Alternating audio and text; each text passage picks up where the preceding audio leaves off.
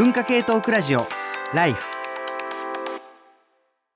文化系トークラジオライフ今日は、まあ、生成 AI とねチャット GPT なんかを、まあ、代表とする AI 技術について、まあ、それこそこんなことも任せられるよねっていう話からいやでもそれ任せたら私の仕事がなくなるかも なんていう展開に派生しえそれも含めて AI に任せすぎることによって生じてしまう課題問題じゃなくてね課題について私たち人間が受け止めないとやばいんじゃないの？私私たち自身の思想、立場が問われてるんじゃないの？なんていう、えー、話にまで展開しています。個人的には、えー、非常に知的興奮があって楽しいです。あの、何個かもうこのまま授業で引用してやろうと思うぐらい、あの、面白い話がたくさん出てるんですが、今回その本編の最後でね、あの、扱いたいのはこちらのメール、えー、高橋俊明34歳フリーター、千葉県。えー僕は自分を守るためにいくつかのコミュニティに所属しています。先日所属するコミュニティでちょっとしたトラブルを発生させてしまいました。みんな優しいので僕に寄り添って慰めてくれるのですが、僕はむしろ君は本当にバカだなと言ってくれる友達が欲しかったと思うところもあり、うん、まあ本当に欲しいのは秘密道具よりもドラえもんが欲しいんだなみたいな感じです。そこでチャット GPT に友達になってくださいと相談してみたのですが、申し訳ありませんが、私は人工知能のチャットボットであり、友達達になることはできません、以下略。という返答が返ってきました。チャット G、チャット GPT 君。コロナ以降、人と人が近づくことも、直接触れ合うこともほとんどなくなって、それはそれで良かったなと思うこともあれば、そうでないと思うこともあります。少なくとも現時点の AI は決して触れ合えていない存在であるのが寂しいですという話があって、一方でね、いくつかのそのアンケート調査を見ると、チャット GPT とかのようなその対話型 AI 何に使ってますかっていうと、40代、50代以上で話し相手に使ってるっていう回答が多かったっていう、結構泣きそうなあの数字があって、いや、あの、これ結構本当にあの、面白くて、その途中で喋ったように、やっぱりその AI を道具とかあの、召使いだと思っている文化圏というか、まあそういう経験のある人にとっては、あの、なんか言ってもよくわかんないやつにちゃんとわかるように言って聞かせて命令して言うことを聞かせるために、そのプロンプトっていう命令文を磨いていくっていう方向で発想するんですけど、そのハイコンテクスト文化、要するにお互いの空気とか考えてることを読み合う文化にいる私たちがコミュニケーションに使おうとすると、なんか、なんかこっちのことをちょっと配慮して、あの、答えてくれたかもとか、うっちの愚痴を聞いてくれたかも、みたいなことに、まあ、使えてしまうかもしれないとか、実際に使ってる方が、まあ、たくさんいる。さもありなんという感じも、する。僕は使ったことないですけど、えっと、あ、そういえばメロス先生はあれですね、さ、愚痴を書いたとか言ってましたね。はいはいはい、はい、え、それは、あの、結構頻繁にもうまあなんか友達が近くにいない時は 夜とかに。友達がこう喋りたくなった時にね喋りたいじゃないですか。いやあの僕もやっぱコロナ禍でいろいろそのコミュニケーションが寸断されていた時に、うんうん、あの同僚というかもう大先輩の研究者の方からメッセンジャーで今話できないっていうメッセンジが初めて ちょっと今発が生まれていや怖い怖い怖い怖いとか夜型だからね。起きてないんですよねみんな誰も。すげえ深夜とかだと。明け方とかね。いやそうなんですよ。これが結構そのメンタル的なところも含めて結構でかい問題だと思っていてやっぱこのチャット GPT とそのお話問題っていうのがこのコロナ禍にかぶったっていうあたりが結構シビアな感じする。要するに確かに今制限は緩和されてきましたけれどもコロナ禍で人間関係が失われてしまった人たちも、まあ、それなりにいる。なあの誰が言ってたのかな？もうあのキャバクラに行くぐらいだったらキャバクラのお姉さんと同じように相づちを打って褒めてくれるからチャット GPT でいいって言ってる人がいて。割り切りましたねそっか。でも本当かなってちょっと思思っちゃうなと思ってやっぱ人間の力を信じたい。人間の力を信じたい。いやなんかこれ2017年にしたインタビューなんでちょっと今は状況変わってるかもしれないんですけど弱いロボットっていうのを作られている、うん、岡田道夫さんにインタビューをした時に、まあ、弱いロボットっていうのはなんかゴミ箱ロボットなんだけど、ゴミを拾ってくれるわけじゃなく人間がしょうがないなって入れることでなんかこうロボット自体は弱い何もできないんだけれどもそうそうそうすごい面白いあの本本も出てるんですけど不便益かなでそう、その弱いロボットのインタビューした時にやっぱこうロボットと自分が1対1で関わるのってちょっときついと思うんですよねみたいなことを岡田さんはおっしゃっててやっぱりちょっとその現実世界で人間を相手にするにはまだちょっと幼いし拙いって話をしててあくまで犬を可愛がるみたいな感じで、なんかこうおばあちゃんと子供が犬を可愛がる感じで間にロボットがあると。で人間と人間の間を人間同士のコミュニケーションの媒介としてロボットがあくまであるんだよって話をその当時はされていてそうそうもしかしたらそのゴミ箱ロボットの周りに人が集まってくるってことですよね、うんうん、だからこの前実家に帰ってあの90歳の9191の祖母がなんかロボホンっていうなんかロボットを買ったロボホン買って、ね、そう。ででもロボホンに喋りかけるんだけどロボホンと喋っている私を見てって感じなんですよね。だからこんなロボホンをそうそう。で孫とかに見せて喜んだり友達に見せてなんかこうちょっと自慢したりすることでコミュニケーションが生まれているみたいな感じでなんかこうなんかキャバクラとかもそん本当に AI で相づち打たれて難しいところですよね、うん、あの犬を飼っている人が、まあ、楽しみにすることの一つが犬を散歩してる人に会うことだ問題みたいな話ですよね。多分あの、結局、しかもその時は大体犬の、あの、飼い主同士で喋らなくて、なんか犬同士、よくわかんないけど、犬同士にあの、大弁とかして、当てれこして、当て喋ってません？なんかすごい地位とか全部乗り越えられるんですよね。なんかこう、人間的な平等が得られるみたいなのがありますね。へえ。そう。確かに間に、その、まあ、人ならざるものを挟むことによって、人同士がつながるために技術がはあのあるというのは、それは可能性としては確かにすごく面白いし、むしろ今日の結論でも良かったような気がする。それを思い出したのが、あの、今回の予告編でチャーリーさんとか塚越さんとかとこれタイトルどうしようかねとか言ってカチャカチャカチャチャット GPT にやらせたらこんなん出てきました、うん、はははみたいな感じで私たち盛り上がったんですよね、うん、これまさにチャット GPT をなんか媒介にしたコミュニケーションでなるほど、うん、なんかそういうみんななんか生成 AI でなんか作ってツイッターに書いたりしてなんか間違ってたとか言いたがるじゃないですか。言いたがる言い。たがるそれ自体ね。あの昔あのマイクロマイクロソフト？リン,、リンナってマイクロソフトでしたっけ、あの AI リンナ、まあ、えあのえチャットボットまあこんなにチャット GPT が流行る前に会話できる。え なんかチャット AI がいたんですよ。リンナってまあ、いるけどまだ。まだいるまだいる。そう。あのえあのあれですね。LINE とかでもいますけど、でその制作者の人に僕インタビューしたことあるんですけど、リンナをその会議社内で会議やるときにリンナを入れると、そのなんか相づちとかを打ってくれるんですよ。そうするとみんなの空気が良くなるから。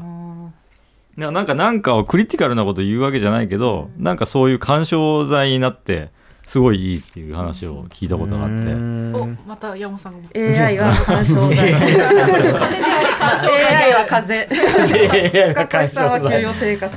まあそうか。だからあのあれだねえっと、僕たちは今、AI が生成した最後の部分のところばっかり見てるけれども、AI が最初に起こす風だったり、その僕たちのコミュニケーションの間に挟まるところだったりを担当することも、まあ、あり得て、そこについては可能性があるかもしれないという話。それはすごく面白いなと、まあ、思う一方で、途中で出ていた話ですよ。人間の資源が貴重であるときに、あの、それを AI が代替するんじゃないかっていう時に、僕が、その、話し相手にしてるっていうデータを見て思ったのは、やっぱり人間のリソースは有限なんですよ。例えば、あの、スーパーに行くとね、高齢の方が、もう、あの、こんだけ無人レジがあっても、やっぱり有人レジに並んで、そしてお話をするわけですよ。最近はもうお話をすることを、もうなんていうか、もう、あの、うん、あの、組み入れたスーパーとかを、まあ、展開しているようなお店もあったりするぐらい、誰かと話したいっていう欲求があるが、スーパーのレジの店員さんのリソースは有限だし、まず回転率によって、あの、処理速度が変わるから、まあ、これは まあ言ってみれば、じゃあ有料サービスにするか、人間にじゃないものに対応してもらうかになる。まして、その言ったみたいにロボホンと同じように、まあ、例えば、スーパーの無人レジが、ちょっと拙い会話で返してくる。で、それを人間が面倒を見てあげて、会計を済ませると、なんか会話もできて気持ちいい感じで、あの、スルーできて、かつ人間のリソースも節約できるかもしれないみたいな、なんかそういう未来を僕は想像してしまったんですね。はい、塚越君。僕なんかが思うのは、そのさっきもどっかのパートで言ったと思うんですけど不気味の谷を乗り越えるレベルでつまりものすごいレベルでもうちょっと進化をするともう少しコミュニケーションが豊かになるということつまりこれ下手くそも入れて豊かになるということは可能考えられるしキャラクターもプロンプトによってあるいはあらかじめ入れたプロンプトによってかなりのバリエーションが生まれると思うのでその今言ったみたいなそのその人間のリソースを代替できるレベルになるということがあると。で、それはかなり便利になるし、逆に言うと、あの、それでも AI は嫌なんだ、人間がいいんだと言えるぐらいの関係は、やっぱ濃い関係ですよね。で、それかなり濃い関係は、やっぱりその人が AI とは置き換わらないレベルの親友だったり、家族だったり、恋人だったりみたいな話だとして、なんかそれ以外はあの別に区別つかないあの NPC なんだか NPC なんだか人間なんだか分かんないけどあのそれで代替してる社会とかってそれがそんなにディストピアかどうなのかはよく分からない。逆に言うとそれぐらい、えーと、と自分にとってこれは替えの利かない存在っていう人間を作れるか作れないかみたいなところも大きく問題になってくるのかな問われてくるんじゃないのかなみたいなそれがねだから今回今さっきねそのスーパーのあのレジ担当の方とお話みたいな話をしてきたけど根源的にはケアだと思っていて、うん、要するにその、まあ、ケアの世界で、まあ、よく言われる話ですけどなんやかんや今塚越君が言ったような肉親とかまあ、我々がこれまで、まあ、強い絆を、まあ、前提に考えていたような関係性の方に、そのケアをされたり、あるいは、そのケアをしている方が逆にそういう風に、その、まあ、見られるようになってきて、その、まあ、職業を踏み越えた、あの、形で、その、関わってこ、あの、クライアントの方に関わってこられたりっていうことを引き起こしてきた。で、いや、これ本当にむずいところで、やっぱり人がケアをされるときに、その、何やっぱり人じゃないと嫌だっていう人もまあね、ロボットがいいっていう人もいるかもしれないけど、やっぱ人に迷惑をかけるのは嫌だ、やっぱり機械の方で、えー、いいですっていう人もいるかもしれない。途中中田さんのそのメールでね、あの、あったように、まあ、AI に指示してもらうとはかどる。それは僕らの話をしていたのは、背景では、やっぱりこう、人ならざる者が言ってくるから、あんまり気を使わせてないから、それでいいんじゃないかっていう人もいるかもしれないけれども、一方でやっぱり、やっぱりこう、大切な人に、あのは、あの、こうしてもらいたいとか、その人のその思いみたいなものを大事にしたいって言った時に、うん、でもそれが相手に対して負荷になることもある。そうそうそうそれは結構難しいですまさに先週もなんかあのこの前報道特集か昨日まさにそういうあのこうお家に帰る帰らない介護の話をしてたと、うん、介護というかそういう病気の人が入院するか家に帰るかみたいな話の時にやっぱり肉親だからこそあの、本当は自宅に帰りたいけど、迷惑かけちゃうから、施設でいいですっていう人がいるんだけど、やっぱりゆっくり話聞いていくと、やっぱり迷惑かかるけとか、けど、帰りたいとかっていう、なんか人間ってそういう機微があるんですよね。で、それをこう、もしかしたらその、さっき話してたような、AI がか介在してくれるっていう意味だと、その、なんていうのかな、全部、全部 AI か、全部人間かじゃなくて、そのなんか適切にその話を聞き出してくれるような、なんていうのかな、こうままさにメディア媒介としてのメディアとして、あの、ね、コンピューターがなんかなんていうのかな補助するっていう感じなんですかねそういうのがあると確かに面白いかもしれないですよね。法と経済とか、社会制度設計と経済の話だと思うんですよ。すね、やっぱりこんだけその介護の人でなんかが不足している中でそれこそもうあの今お話を聞いてほしいのっていうその、まあ、入所者の方といや今その対応する時間はないんですっていうあの職員の方との間で、うんうん、あのまあ、どうしてもその資源が足りないってなった時に、まあ、例えばこれを、まあ、チャット GPT じゃなくてもいいです。まあ、例えば AIBO とか、あとお話ししといてねっていうふうに、まあ、せざるを得ない場面は現実にあるし、そこに、それで、まあ、その経営が効率化できるのであれば入れていくっていうことに対して、多分 agree な人たちは多いが、途中で出ていたように、しかし生成 AI がそこに責任を持てるかっていうと、多分持てないですよね。そうですね。そこは人間が持たないといけないです。しその人間による見極めも結構これ練習しないとうまくできないと。先ほど塚橋さんもおっしゃってたけどその言葉とか建前では大丈夫ですって言ったりとか、うん、あのいいんですって言ったりするんですけどあのちゃんと深掘りして聞くと本当は嫌だったりするじゃないですか。しかも本人がわ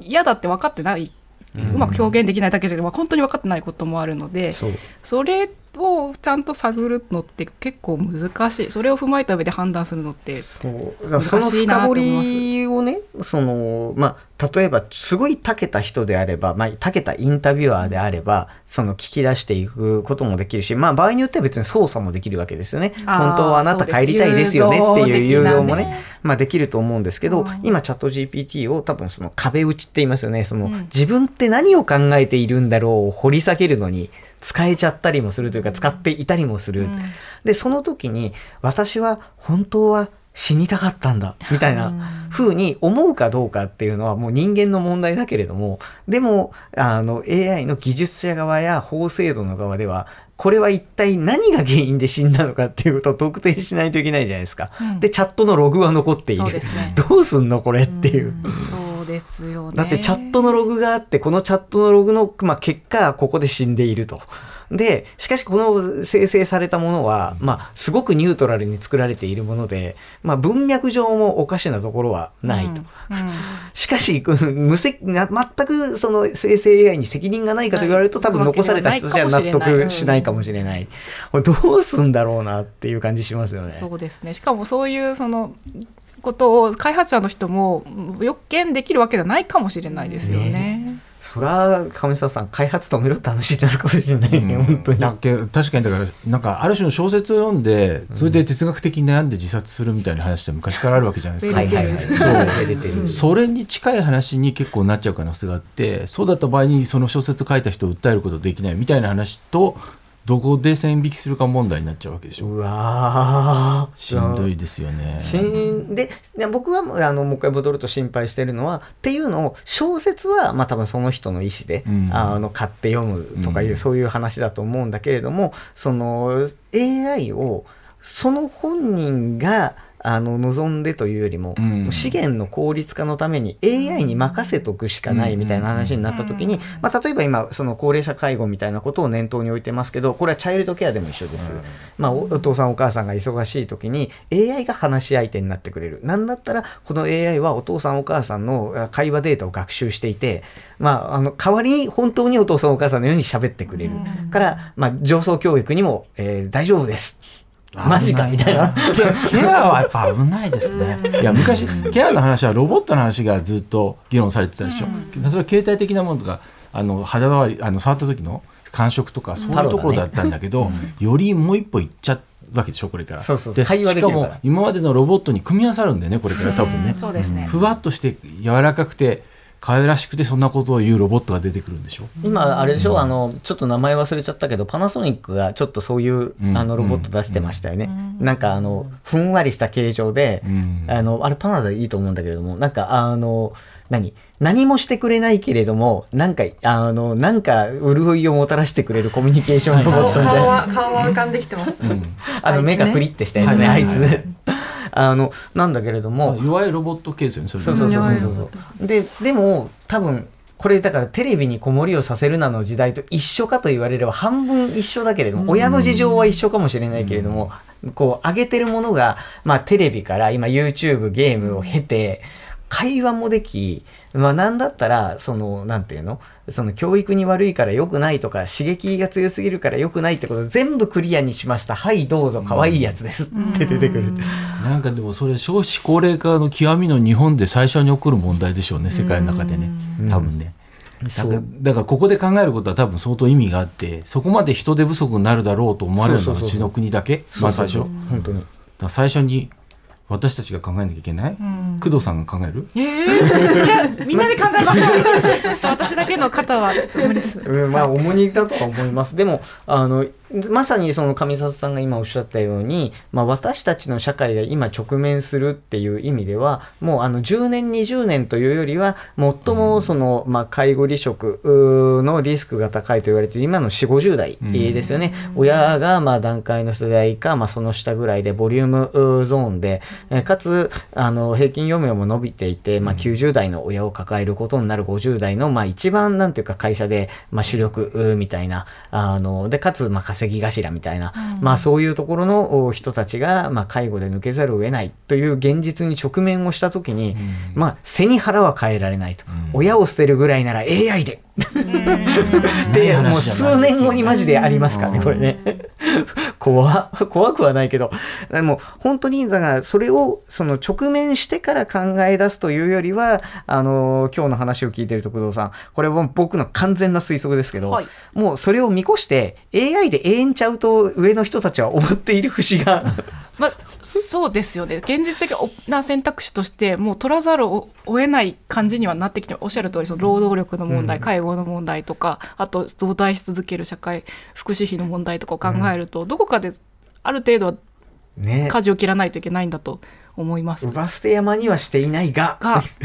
人の手であのコミュニケーションしてもらえるなんてなんてありがたいみたいな世界になっていく。うん、いやでも結構これ本当に今僕の大学でもあってあの職員の方々がやっぱり今どこの大学もそうなんですけどさまざまなあの文部とか科学ってついた省庁のおかげで、まあ、お仕事が増えていて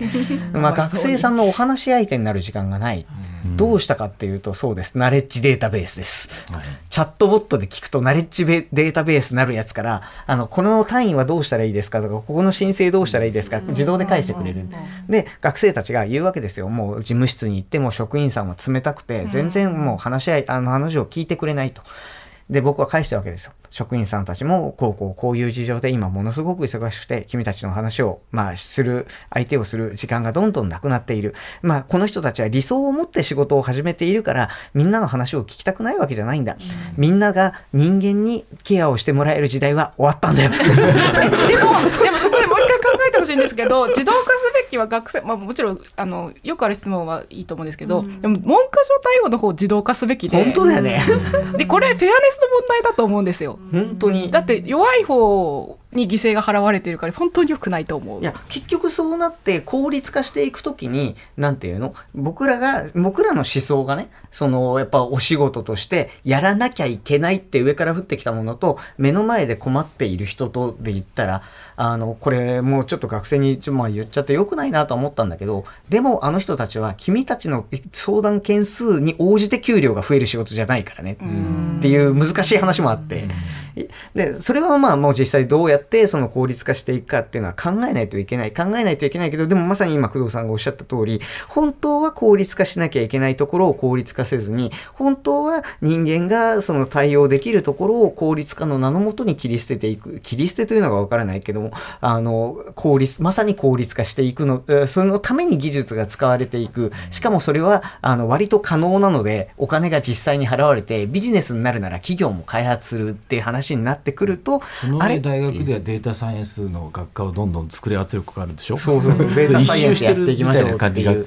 なんかそう考えていくとすごくこのあの問題私たちの社会そのものが、まあ、問われているという感じが、えー、します。あのいや思った以上に面白くなって僕は大変楽しいんですがあのぜひねこれ今日本当にあの学生さんとかさあのマジで全全編あの復習で聞き直してほしい。あの多分来年とか再来年ぐらいにもう普通にあの世の中に出回ってることを今日もう先に言ってしまっている気がするので、ぜひあのそういうね聞き直しも含めてと思っているんですけれども、あのー、YouTube ライブもそうだし、ポッドキャストもそうだし、いろんなところでこの番組ネットで聞くことが、まあ、できますので、ぜひ、えー、そちら、ライフ954で検索していただいて、えー、Twitter 等からアクセスしていただければと、えー、思っております。あの、今日ね、もう本当にこんな、あの、話で展開するとは全く、あの、思って、えー、いなかったんですけれども、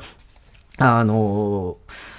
ー、そうか、なんか自分が思ってっていた以上に、なんていうか、こう、これどうですかって言ったら帰ってくるっていうのが人間と喋ってることの醍醐味なんだなというのを改めて、まあ、感じた次第です。あの、これは最初に決めてたオチなんで、あの、気にしないでくださ い。はい、ということで、あの、ライフ次回の放送が6月25日日曜日深夜1時からの放送となります。また、ポッドキャストでね、テーマとか、あの、予告編配信してますんで、えー、ぜひそちらもお聞きいただければと、えー、思います。今日はもう久しぶりの、上里さんも工藤さんも、そして対面でお久しぶりのメロン先生も、そして吉川さんも、もう本当に楽しいお話をありがとうございました。じっくり自分でも考える、えー、機会にしてみたいと思います。文化系トークラジオライフ、お相手は鈴木健介でした。それではまた次回。文化系トークラジオライフ